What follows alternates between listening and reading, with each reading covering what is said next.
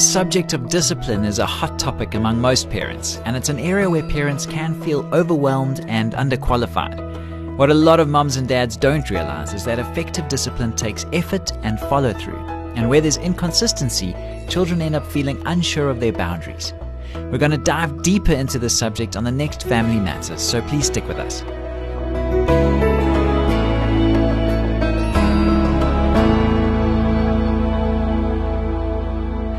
I'm Graham Schnell for Family Matters, where we offer practical advice from Focus on the Family. We received a question recently from a mom who's feeling quite bewildered about her son's behavior. She asks, How can I get my child to obey and do as he's told? Our young son is defiant and talks back. He won't do his homework and refuses to clean his room. When we try to discuss these issues with him in a calm, mature way, we usually end up getting angry and yelling at him. What are we doing wrong? Many parents try to use words and reasons to convince their kids to behave. They think of children as miniature adults who can respond to rational argument in a logical way. The problem with this method is that it usually doesn't work. It also usually leads to failure and frustration. That's because words and reasons don't shape a child's behavior. Consequences shape a child's behavior. A consequence is something that happens as a result of a particular behavior. Consequences can be both positive and negative. You can use positive consequences to increase a positive behavior and negative consequences to decrease a negative behavior.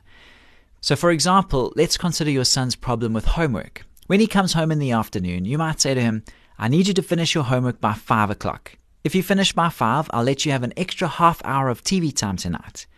TV time is a simple positive consequence that doesn't cost a parent anything. What if he doesn't follow through? What if 7 o'clock rolls around and he hasn't even looked at his homework? That's the time to apply negative consequences. In this case, a negative consequence might be that your son doesn't get any TV time that night. Remember to spell this out clearly in advance. Consequences usually don't work unless they're immediate. Kids have brief attention spans and short memories. They need all the help they can get connecting the dots. This means that consequences can't wait until tomorrow. They need to take effect right now. You can increase their immediacy by using tokens or a point system. Award points or tokens for good behavior and take them away for bad behavior. Consequences also need to be consistent. You have to follow through even when you're tired and don't feel like it. You also need to be willing to do so every time your authority is challenged. Otherwise, your child will quickly learn that you don't mean what you say. And finally, consequences should be powerful. If it doesn't mean anything to your child, it won't have any effect.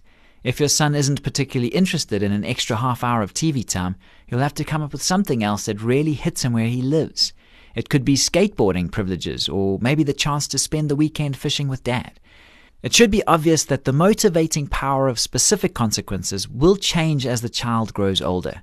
For instance, a seven year old girl may take a keen interest in a new doll, but when she reaches the pre teen years, her thoughts may begin to run in a different direction.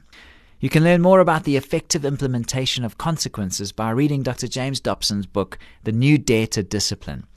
This resource and many others are available when you visit Focus on the Family's website at safamily.co.za or you can call on 031 716 3300. If you feel the need to consult with a qualified family therapist, Focus on the Family's counseling department would be happy to provide you with a list of referrals for your area. Just remember that you don't want your authority to be challenged, so be sure to say what you mean and mean what you say. This program was produced by Focus on the Family. I'm Graham Schnell, inviting you to join us again for the next edition of Family Matters.